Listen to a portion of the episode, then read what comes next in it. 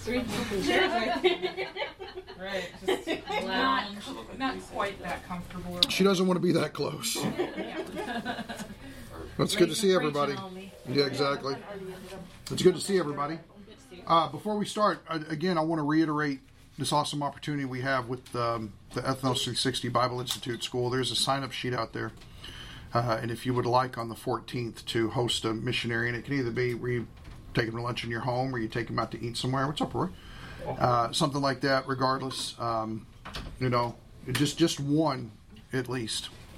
Um, it'd make a big difference in creating a relationship with those kids, and they're very excited about. It. They've actually been texting me themselves. I gave them my cell phone number. They've been sending me texts asking, you know, this is so awesome, and I'm excited we get to do this. And I mean, it's just it's creating a really good relationship. And some of the the teachers that are there, well, Dave and Kim Field in particular. Uh, Kim Field wrote me a, a text message, and she said, "This has never happened in all the years I've ever been a missionary that you know we're always trying to find churches to help and then there's a church that's stepping forward saying how can we help? She's like you just don't get it. It's weird to see it coming from the other side our way. That never happens. And so uh, i'm encouraged by you know that it's at least having a profound effect on them because if missionaries need anything they need encouragement. That's really what they need. Wow. We'll count that as concussion number 30. So if you have the opportunity, you're so inclined to do so, the sign up sheet is out there next to the new members sign up. That'd be excellent. And uh, we should have a final number on how many we're having next week. It should be good. So let's pray. God, thank you for the book of Deuteronomy and all that it tells us of uh, your working and the expectation of a nation who needs to reflect your glory and to be a testimony to others uh, that have been far wayward and involved in so many gross activities. Um, Lord, how desperately your light needs to shine and how it needs to shine through people. Uh, we thank you, Lord, that we can look into this and even some crazy and hard things like we're going to see today, that we would understand better uh, what's going on. We pray that in Jesus' name, amen. Okay, so we are in the midst of a section in Deuteronomy uh, 22. It actually picked up starting in verse 9, and it uh, deals with purity. Because everything that's surrounding this section is purity. And if you're keeping notes and you want to take a look, it's from 22 9 all the way to chapter 23, verse 18. The whole concept of purity. Uh, what's interesting is this whole section kind of centers around um, you shall not commit adultery and all the ramifications that go with that given in the Ten Commandments. Um, we're going to find out a lot about the marriage relationship today, a lot about customs back then. We're going to find out a lot about um, even some of the things that maybe some people don't talk about because it's spooky. We'll, we'll probably look at that as well. So uh, we're going to start in verse 13. Verse 13 says, If any man takes a wife and goes into her and then turns against her and charges her with shameful deeds and publicly defames her and says, I took this woman, but when I came near her, I did not find her a virgin. Now, stop. Obviously, this has got a lot of ramifications to it. Uh, number one, the idea of turning against her is the fact that there's an allegation of infidelity that's put forward. It's the idea of when we got ready for our marriage night, uh, she she was not ready to go. Uh, and so this is a problem. Now, naturally, the questions arise, and I'm sure we all know it, but we all blush like seven year olds when we talk about it. But we need to we need to talk about it and be adults about it because the Bible deals with it. How does he know this for sure? The reason is is because the hymen is broken. That's the reason why. Anybody know why God put a hymen on the human body? You realize a lot of doctors don't know. I mean, there's been like all kinds of studies about it, and they're like, this thing's kind of useless. We don't know why it's here. Uh, but what you find out is the reason why it was designed and created is because any covenant that God makes with people, there always is accompanied with it a shedding of blood. And what you find is, is that marriage is a covenant. It is a covenant that's supposed to be entered into with the proper respect, humility, and commitment throw love on the other shelf, okay? For real. Uh, the idea that if you don't have commitment in your marriage, your marriage will not last. It's just not going to happen. Uh, there are going to be times I'm sure that my wife is like, "Wow, your breath is amazing. Go away," you know. and at that moment, she might not feel particularly fond or attracted to me, but the fact that she's committed makes a big difference in that in that type of situation. Well, right here, what we have is is that there's no shedding of blood that has taken place in this intercourse, and therefore, I now have to question whether or not she has um, met up with somebody before me.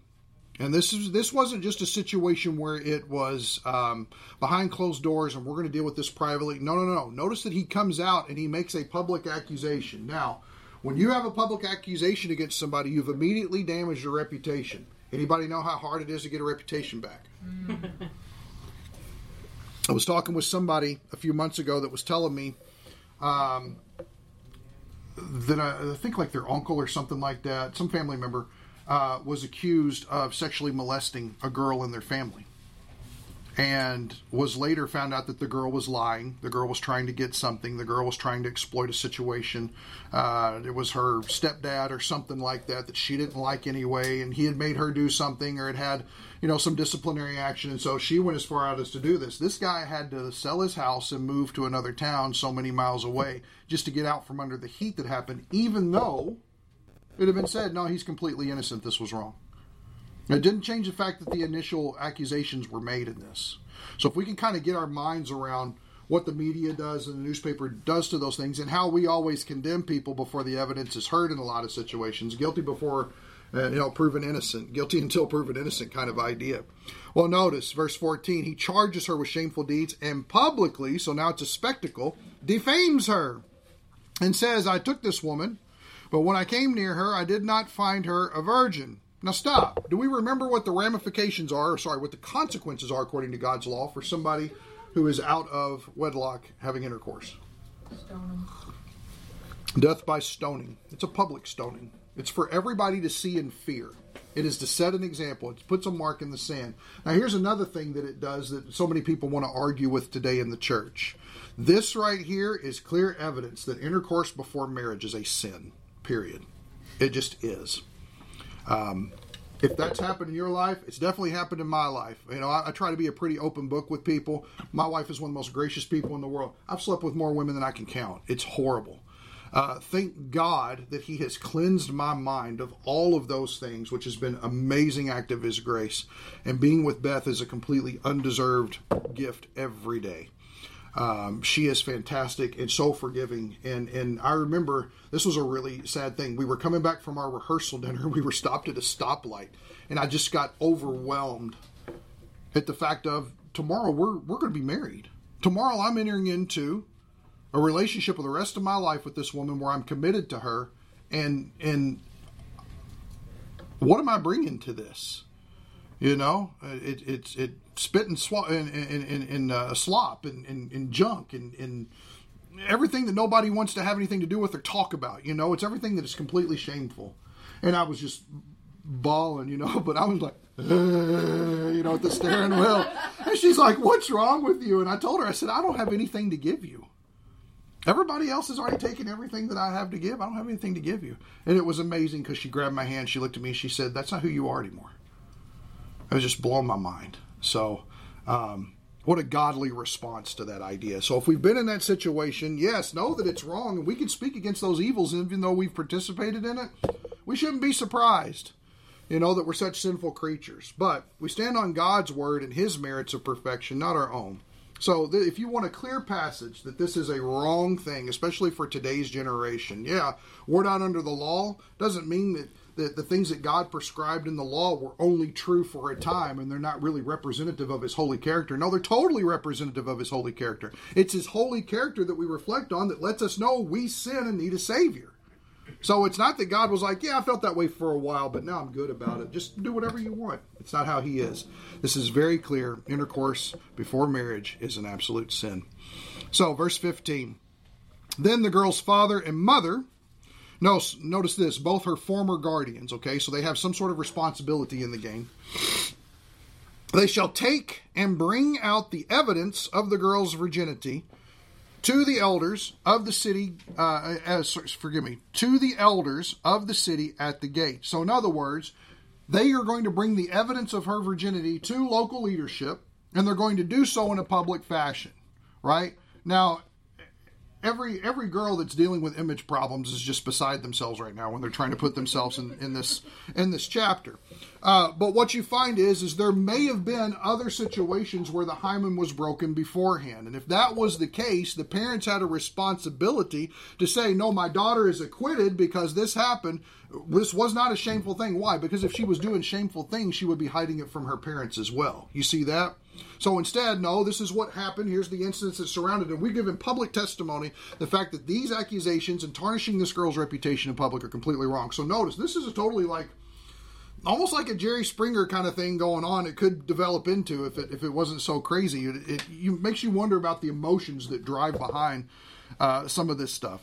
So it's made public, uh, and, and so it says the girl's father shall say to the elders, and notice that the elders are the local leadership here, I gave my daughter to this man for a wife, but he turned against her. And behold, he has charged her with shameful deeds, saying, I did not find your daughter a virgin. But this is the evidence of my daughter's virginity. And they shall spread the garment before the elders of the city. So the marriage covenant is ratified by intercourse. There's a covenant, there's a commitment that's made, there's an exchange of rings, but that's not what makes people married. You may be pledging your life, I pledge my faithfulness and my constant love, and you may do all that stuff. That's not what makes you married. You may do it in front of people, that's not what makes you married. Uh, the government would have us think that marriage is a state commodity. That somehow, you know, we sign up on the state. I stopped doing marriages as a representative of the state. Why? State has no control over what defines marriage. And so I never say, by the power invested in me by the state of Wisconsin, I now pronounce you man and wife. Never. It has nothing to do with that. It has everything to do with how the Lord has set the boundaries. And we need to be very aware, especially with this idea of the Equality Act creeping through our government system right now, is when this comes out and it starts to redefine what goes on as far as what marriage, what a woman is, what a man is, all of these things people are all of a sudden going to be up in arms. There's people that are going to go liberal, blow your mind crazy over the whole thing and think it's just a, a, spring break situation. Some people are going to step back and go, oh my gosh, what in the world has happened? What in the world have we done? And they're going to look for some foundation. They're going to look for some peace somewhere or some calm that's going to happen. And the Word of God states these things out very clearly because it gives the proper definition. And you have to have a creator who is defining these things outside of the realm of it in order to give you the proper way to stand. So, no, the state doesn't define marriage uh, in those situations at all either. We have to keep it upon what does God say that marriage is about. Marriage is only ratified between two individuals by intercourse. It's the only way. Why is it? Because you're entering into a covenant where you're becoming one flesh, and there is a shedding of blood from the hymen that is broken during intercourse, which solidifies that covenant. Now, we're going to do this. It's elementary, but it's necessary. Turn back to Genesis chapter 2.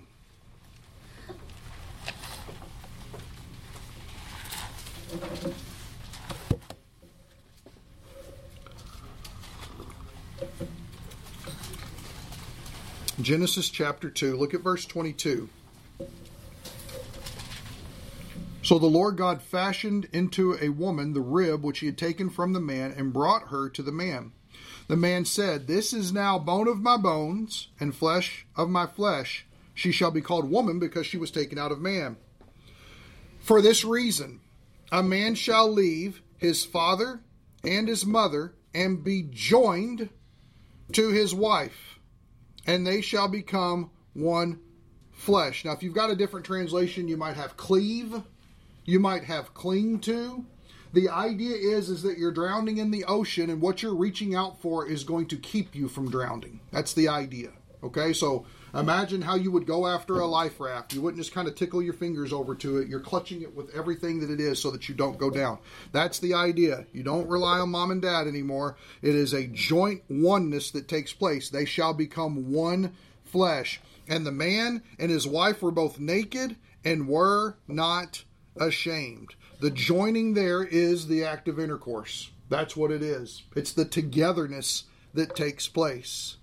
Notice that she's no longer called woman, she's called wife. Everybody see that?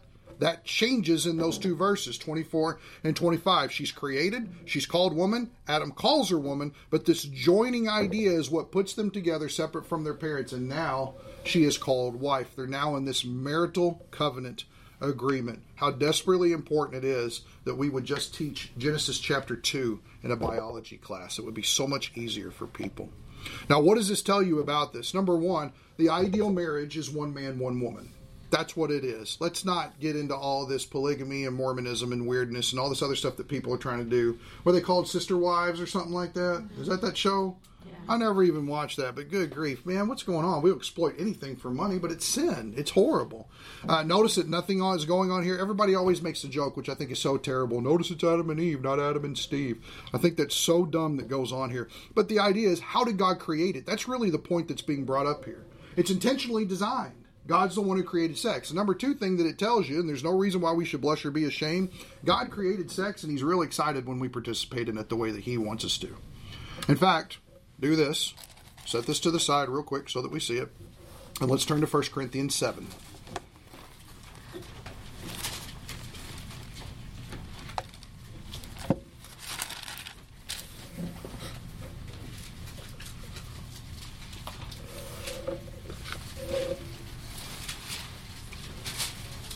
I got in a lot of trouble because somebody asked me the question, How do we know when we're ready to get married? And I took them to 1 Corinthians 7 and I answered it. And then I ended up being the one who didn't do their wedding because of that. Anyway, moving on. Very interesting. People get weird when they talk about this, and I think it's because the church has been weird about sex that has caused so many problems that the world's been trying to answer because the church has said, well, we don't have any answers because we don't talk about that. I think that's dumb. The Word of God talks about it very plainly. We all need to be scholars in the Song of Solomon. Anyway, moving on. Chapter 7, verse 1. Now, concerning the things about which you wrote, it is good for a man not to touch a woman. Now, what that means is for you not to put your hands on a woman that's not yours, is the idea. It's good for you to stay away from her, okay? So now he understands, he gets, Paul understands, the inspiration understands, uh, sorry, the Holy Spirit understands, and Paul, under the inspiration of the Holy Spirit, understands. There are desires that we have as people, and why are they there? Sexual desires are not bad. Sexual desires are godly. God's the one who put them there because God's the one who, des- who designed sex. They're bad when we manipulate them and we try to carnalize them and we try to make sex that's something fleshly, not something that's spiritual. Now we've got a problem. So it says here, verse 2 But because of immoralities, because of the tendency to want to sin, and that immoralities there is sexual immorality, each man is to have his own wife, and each woman is to have her own husband. Notice, one for one. There's no other kind of weird mixture that there. There's no same sex that's going on whatsoever. The husband must fulfill his duty to his wife, and likewise also the wife to her husband. That is not taking out the trash. Okay? That's not cooking dinner. That's not those things. The idea is is that if he desires sex, she's not to give the headache excuse. The idea is that if she desires sex, he's not too busy watching football. The idea is that you put everything else on hold in order to fulfill the desire of your mate because it's about considering the other better than yourselves. Now, usually at that moment, husbands are nudging wives, and wives are really mad at me, okay? Don't be. Uh, trust God's word in this. Verse 4 The wife does not have authority over her own body, but the husband does. And usually that's where husbands stop reading and they go brain dead. Ha ha, see, you got to do it because God said, if you are having to use the word of God to coax your wife, you're a terrible lover. I'll go ahead and tell you that. Because you're not using any other means of wooing her, dating her, encouraging her, building her up, and yes, even going as far as to do things like take out the trash. Let's be honest, guys, that's where foreplay starts for, for women. I took out the trash. I did dishes. I'm trying to help. I'm looking after the kids. Man, that diaper was so dirty, it was gross. But you know what? I took it. That kind of thing. And it's not that you need to parade your good actions, it's those types of things that are just encouraging in the marriage relationship. Why? Because you're one flesh, and that's what you should be doing anyway. Whether it leads to intercourse or not, it doesn't matter. That's just being a good spouse. So, he says here, don't have authority over your own body, but the husband does. Likewise, the husband does not have authority over his own body, but the wife does. Why is it that I don't have a mustache? It's not because I don't want one. It's because my wife will not kiss me if I have a mustache. You know what? I'm shaving regularly. She started to talk about this. I told her, I was like, I'm just trying to look like Vern, that's all. She said, "Well, you might it might need to go." She said, "You might wake up and a piece of it's missing." so, whatever. But you know what? She I like having my hair really short. She said, "You know what? You should really let your hair grow out longer a little bit." Okay, cool. Why? I don't care. I ain't got anybody else to please. If she thinks I'd look more attractive this way, then great. Why do I care about that? You know? I need to stop eating donuts, I'll be good. Verse 5, here it is. And and it's interesting how forceful Paul is here. Stop depriving one another. And depriving one another from what? Sex.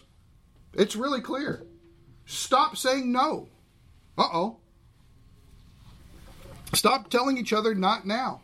Put a lock on your door and love each other. Do that. Stop depriving one another except by agreement for a time. So notice, the only reason to not be having sex in a marital relationship is because as one flesh you've come to an agreement. Now obviously as one flesh it's a common agreement. So what does that look like? So that you may devote yourselves to prayer. Isn't that weird? Can you imagine having the conversation with your spouse? Hey, I'm thinking we should abstain from sex for a little while because we really need to pray about this matter. You know? Because I know some of you wives would be like, I think we should pray a lot. you know? I think we got lots of things to pray about. Or whatever. But notice it's a mutual agreement. It says we may devote yourselves to prayer and come together again. Notice that. Some of your some of your translations might say come together again quickly. The idea is once you're done praying, once the answer has been given, once you understand that you have from the Lord, yes, we're, we're done being being we're done fasting from our sexual relationship together in order to devote to this one matter. And now that that's been taken care of, answered, we have the green light to move forward. Come together again quickly. Why? Watch this. And here's where a lot of problem lies. So that Satan will not tempt you because of your lack of self control. Paul understands that if the human body goes for so long, once they've crossed the threshold in marriage of having a satisfying sexual relationship, if you go too long without it, you will seek to be satisfied in other places. Now, a lot of times when I go over this situation with people in marriage counseling and things like that, immediately like, so you're saying that his porn problem is because I'm not having enough sex with him? Because that's what women do a lot of times in that situation. They say, well, he's looking at porn. He's obviously desirous of other women and things like that. What's wrong with me? How come I'm not bringing everything to the table? And so they will go as far as to even violate their consciences to try to make up for whatever deficit they feel is in this relationship. And a lot of times it's like, honey, the problem is not you. The problem is him. He's a sinner and he's willingly participating in sin and he is using that as a guilt tactic against you to get what he wants. Guess what? Just because you're sleeping with him more now doesn't mean that all of a sudden his porn problem's gone. Porn problem has a lot more to do with an authority problem. It doesn't have to do with sexual deviancy. It's the fact that nobody wants to come under authority of God's word. Nobody wants to participate in self discipline or self control. Those are all fruits of the spirit that have to be cultivated. Porn problem is just the tip of the iceberg, something greater that's that's rooted in the attitude and in the heart. It really is. Every time I've seen that. Uh, there's a ministry called Pure Life Ministries. It's a Lordship Salvation type ministry, uh, but they minister to Christians, so I don't understand how the theology works out there. But anyway, I visited the place three or four times. I've actually had to take people there to drop them off. And it's a nine month program that they put guys into who are struggling with pornography addiction. And everybody's like, oh, so it's a porn rehab place. No, what you actually find out is it's a place that cultivates humility because it shows you who God is and shows you who you're not compared to Him. That's how they cure that problem. Uh, it's not like an AA 12 step, none of that stuff right there. Uh, in fact, a really good book to read is called At the Altar of Sexual Idolatry, and it's by the guy who started that ministry called Steve Gallagher. It's an excellent excuse me, it's an excellent book to read. It's helped a lot of people with porn issues. We actually have copies of it here and the workbook here and the video series at some point. I would like to go through that with men. Uh, the problem is, is that when you say, "Hey, honey, I'm going to the Bible study," oh, is that the one about having problems with sex and porn? Yeah. All of a sudden, there's all kinds of there's all kinds of problems that are created in that relationship. You got to be honest in the situation. Well, I'm just going to support, you know, Chuck because he's got the problem, you know, kind of thing or whatever. You don't want to run into that. So, uh, but I'm looking forward at some point to have that small group study and to really work through those matters with people because I think it's important. I think it's important that we're honest about that struggle uh, and, and, to deal with it so that we can live healthier lives because it doesn't get better when people are trying to fight it on their own. They just don't. So, what's up? With all the little boys that we have coming up in our church, the men need to know this stuff anyway to help their boys deal. Absolutely, absolutely, because our culture is going to try to sexualize our children every time, every opportunity. I can tell you how many things have popped. We don't even have cable. Yeah. And sometimes just the little co- commercials that go on on Amazon Prime, I'm like, what is this? You know, forget that. We're trying to watch, you know, Gumby or whatever. But anyway, notice that one of the greatest things is is that if in your relationship you're not having intercourse often, Satan is looking for where to grab onto it. That's what it clearly says, so that Satan will not tempt you because of your lack of self control. So, infidelity in a marriage, pornography, and by the way, is pornography infidelity and adultery? Yes, it is. Absolutely, it is. Uh, if you break it down to something is is what we consider as harmless as masturbation. That's still a way of self gratification. Sex is not about us. When I have sex with my wife, it's not about me getting mine and I'm just so amazing of a person. It's about me loving her, pouring into her, investing into her, considering the other better than myself. That's the idea. That's the attitude that comes with this. So it's it's never about self. Satan will not tempt you because of your lack of self control. If you're regularly having a healthy sex life, there's no room for Satan to crowd in there. You don't want him in your bed. Verse 6 But this I say by way of concession, not of command. Yet I wish that all men were even as I myself am. Uh, however, each man has his own gift from God, one in this manner and the other in that. You say, what in the world are you talking about there? Paul had no problem with celibacy. Paul was not tempted by sexual stuff. It just wasn't his thing that grabbed a hold of him. He was totally cool. His wife had probably left him when he moved from the Pharisees to become a Christian. She probably abandoned him. And you know what? God just took that desire away from me. I just don't have it. I just want to serve the Lord and nothing else crowd that. Not everybody can deal with this. Verse 8 But I say to the unmarried and to widows that it is good for them if they remain even as I, if they can do it. Verse 9 But if they do not have self control, haha, a young couple comes to me, should we get married? Here's the verse I take them to. Do you have self control? Look what it says. But if they do not have self control, let them marry, for it's better for them to marry than to burn with passion. Are you burning with passion? Do you desire to be with one another in a sexual way? Uh, well, yeah. I mean, they have like the hardest time admitting it when you already know what's going on. Otherwise, they wouldn't be dating, right? But it's like, okay, you're at this point. Do you desire to do this? Yes, we do. You need to get married now. Well, we're going to wait a year and a half until my grandma comes in from Australia and I really need a bigger ring. And you'd be amazed at some of the excuses that I've heard to delay obedience. It's insane. And I've even told some people, it's like, listen, you you you don't have the power to remain celibate in this situation. You don't. You can't. The desire is too much.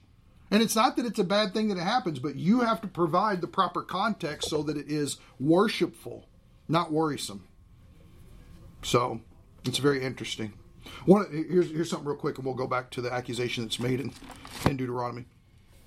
Something that I get a lot of fun out of when I do premarital counseling with people is I will I, I got three or four sheets of blank paper that I'll take to one of the sessions and I'll set them out for everybody and I'll put a pin out there and I said, you know, you guys are engaged, you've been engaged for a little bit. I want you to write down everything uh, sexual that you guys have done since the beginning of your relationship up until today.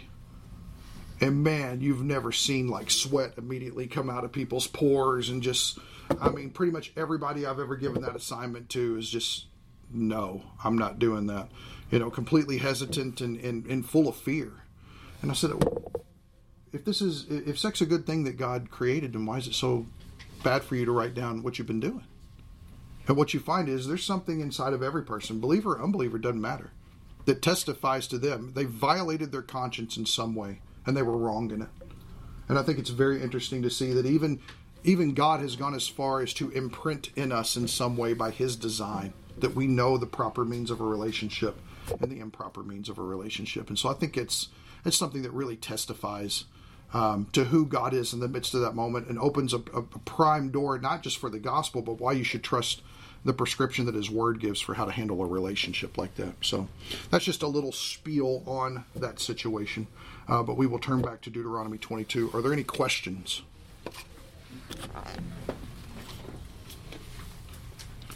Nobody wants to talk about this subject, huh? It's a good fit with what our marriage class is going through this week. Excellent. Oh, it gets worse. I, I read the entire book last week. So, yeah, Talking about the book of Deuteronomy or the marriage book? the marriage book. Oh, okay, okay. All right, so back to this. So now we have this major accusation, we have this tarnishing of a reputation, and the family has provided evidence for, you know what, this actually happened at another time. We'll explain the details to you. Here's the evidence of it. But this accusation is unfounded. It's wrong. So, it says that they will spread the garment before the elders of the city, as if the girl wasn't shamed enough. Here's even more. Verse 18 So the elders of that city shall take the man and chastise him. Very interesting. There's actually a disciplinary measure that the leading people of the city enact upon this guy because of it. Now, think about it. Why would the guy have made an accusation like this if, if it wasn't true? I mean, maybe he didn't know about this happening before, and so that's all he had to go on. But I mean, he had to come to this decision. I'm going to publicly expose her. And that's not an easy thing. Even Joseph was going to divorce Mary quietly. Think about that. Yes, ma'am. If he really loved this woman, I mean, why would he get in a relationship if he really loved the woman and he's all of a sudden accusing her of that? Well, we could say Middle Eastern or more arranged marriages, they were set up kind of different. The guys were older than the girls. The guys were probably 19, 20, 21. The girls were 13, 14. He wasn't happy with the It's kind of odd. He might not have been happy with it. He might have thought, oh gosh, I got into this more than what I thought. He's looking for a way out of the covenant. Mm-hmm. So notice, when it's like, okay, we've got all the evidence for this, and you've ridiculed this woman, you have to suffer consequences for it.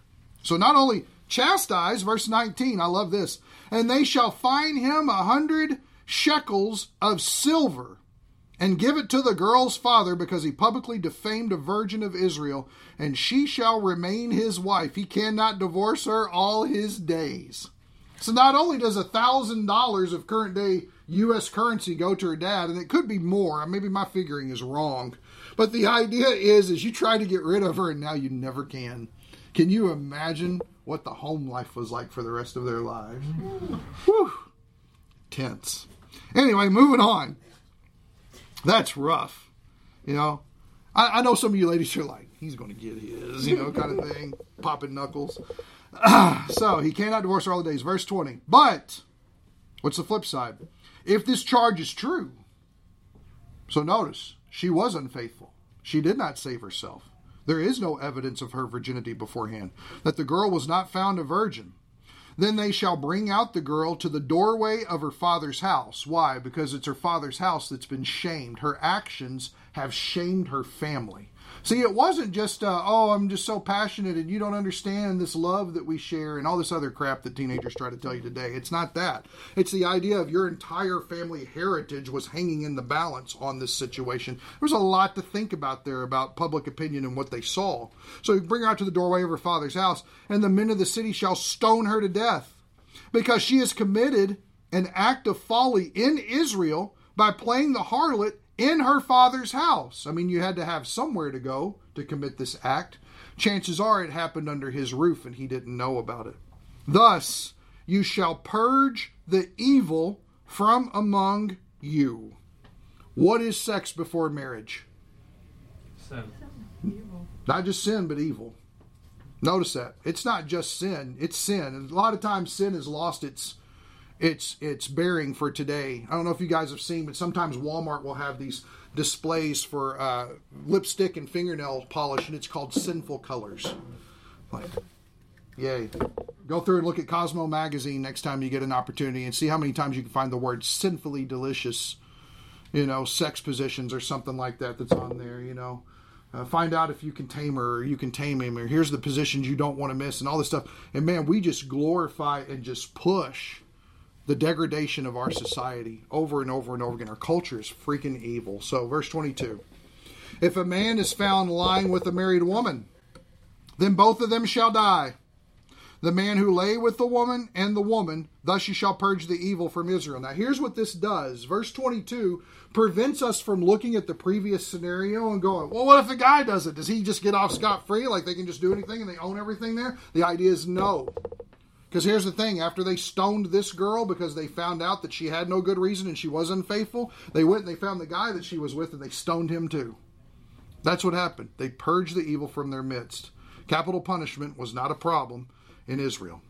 Verse 23 If there's a girl who is a virgin engaged to a man, so notice she's betrothed, and another man finds her in the city and lies with her, then you shall bring them both out to the gate of that city and you shall stone them to death. Now, watch this. This is interesting. The girl, why?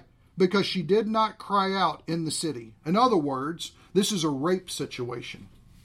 Or this is a situation that, that uh, is going to involve the girl needing to take personal responsibility and crying out for help. Why in the city? Because that's where people are and that's where people could hear her. Okay, so it's a rape situation, possibly. If she does not cry out, it's because she was a willing participant when it happened in the city. Everybody see how that works? So these are kind of the safeguards that are surrounding this. So she did not cry out in the city, and the man, because he has violated his neighbor's wife, thus you shall purge the evil from among you. But if in the field, notice a different location, if it's out in the middle of nowhere and there's nobody around, the man finds a girl who is engaged, and the man forces her and lies with her, then only the man who lies with her shall die. But you shall do nothing to the girl. There is no sin in the girl worthy of death. For just as a man rises against his neighbor and murders him, so is this case. Does everybody see how serious God sees rape? It's just like killing a person.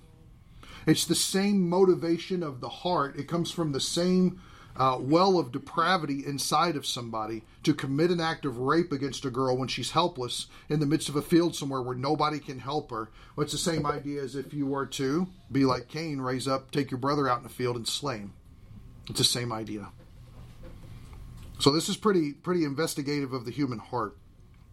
It's malicious. Verse verse 27. When he found her in the field, the engaged girl cried out, but there was no one to save her. Notice also the personal responsibility of the community around her to come to her aid. I think that's important.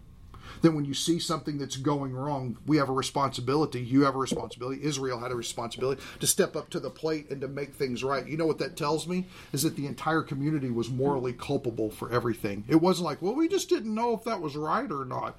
There's no Jim Graff- Gaffigan uh, response to situations like, we just don't know. No, don't shirk the responsibility there. Get in there and be the advocate for the helpless person that needs to happen. It's part of the community of people you belong to. Nowadays, if a girl cries rape, everybody ignores it. You have to yell fire in order to get anybody's attention. You know what? I've heard some situations like that, and it's crazy. It's crazy. Everybody know about that part of Seattle where uh, they came in and they threw out the police department. They kind of took over, and there was like a so many. What is it? It was they called it Chaz. It was like the something. Um, Like named after Sonny Bono's kid? no, it was okay. um, the autonomous zone. It was the CH stood for the area where it was. yeah. It was a something something autonomous zone. Okay. Anyway. Yeah, that was. Okay.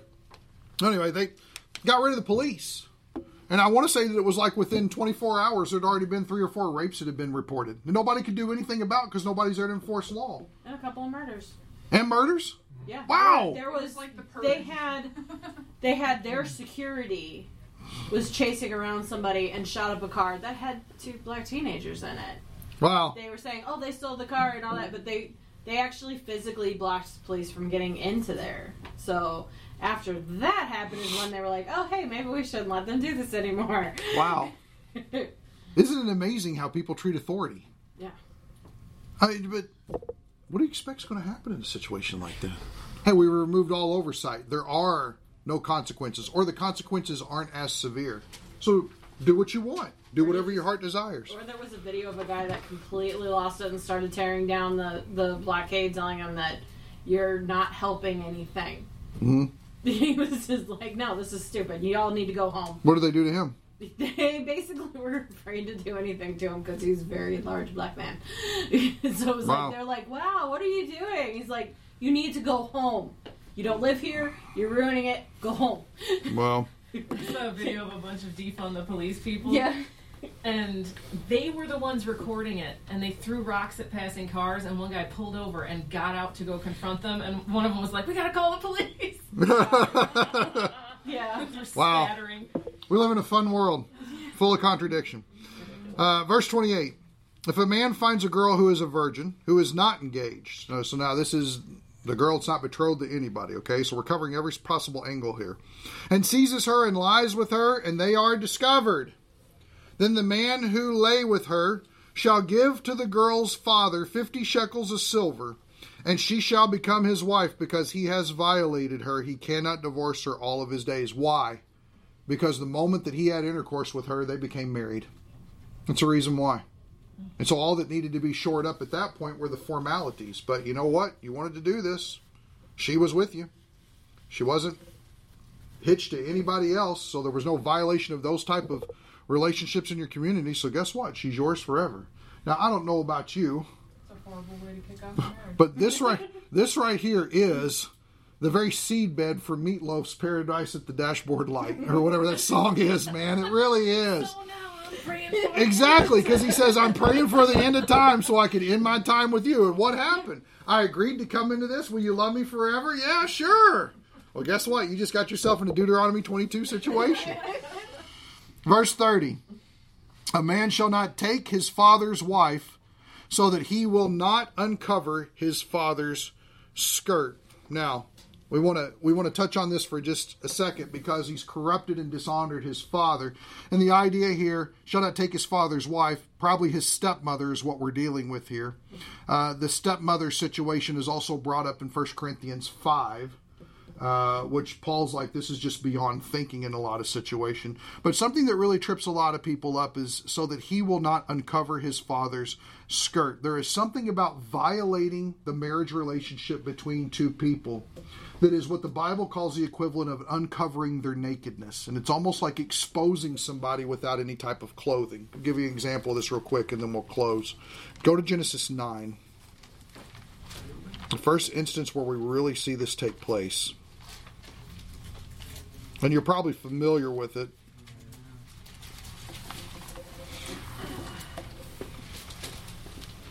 Genesis chapter 9, verse 20.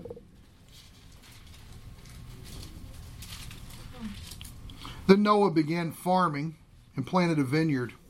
He drank of the wine and became drunk and uncovered himself inside his tent. In other words, he wasn't wearing any clothes, but he was still behind closed doors, essentially. it says here Ham, the father of Canaan, saw the nakedness of his father and told his two brothers outside. Now, some people have said what it was was that Ham had homosexual inclinations towards his father. There's nothing in the text that supports this whatsoever. What it was is that he saw his dad naked. Okay, that's how you say it in Kentucky, naked. so, he tells his two brothers outside, but Shem and Japheth took a garment and laid it upon both of their shoulders, so held it in between one another. And they may have locked arms or something like this, and they draped the garment like this, okay? And it says here, and they walked backwards and covered the nakedness of their father. Why they walk backwards? Because it was shameful for them to look upon their father with no clothes. And so they did. They they they helped themselves from their precautions and they went back. Now, that act right there of taking great care and the precaution of trying to cover up their dad and his drunken situation gives you a little bit of insight of what happened with Ham. Ham didn't just, oh my gosh, and look away. Ham dwelt on it. Now, I don't think there's any homosexual overtones that are going with the situation, but the fact was he didn't just look once, he looked twice. He didn't just, you know, glimpse, he gazed. That type of idea. Okay? So there was something about him being more steady on it. The other two brothers go to great precautions here, and they walked backwards and covered the nakedness of their father, and their faces were turned away so that they did not see their father's nakedness. When Noah awoke from his wine, he knew what his youngest son had done to him, and then he pronounces a curse on Canaan. He curses Canaan because Canaan looked intently upon his nakedness. Why? Because it was evil. It was evil to intently look at the nakedness of his father. So there's a lot to be said about human bodies, sexuality, sex organs, how God covers it up, and, and we just scratched a little bit of the surface.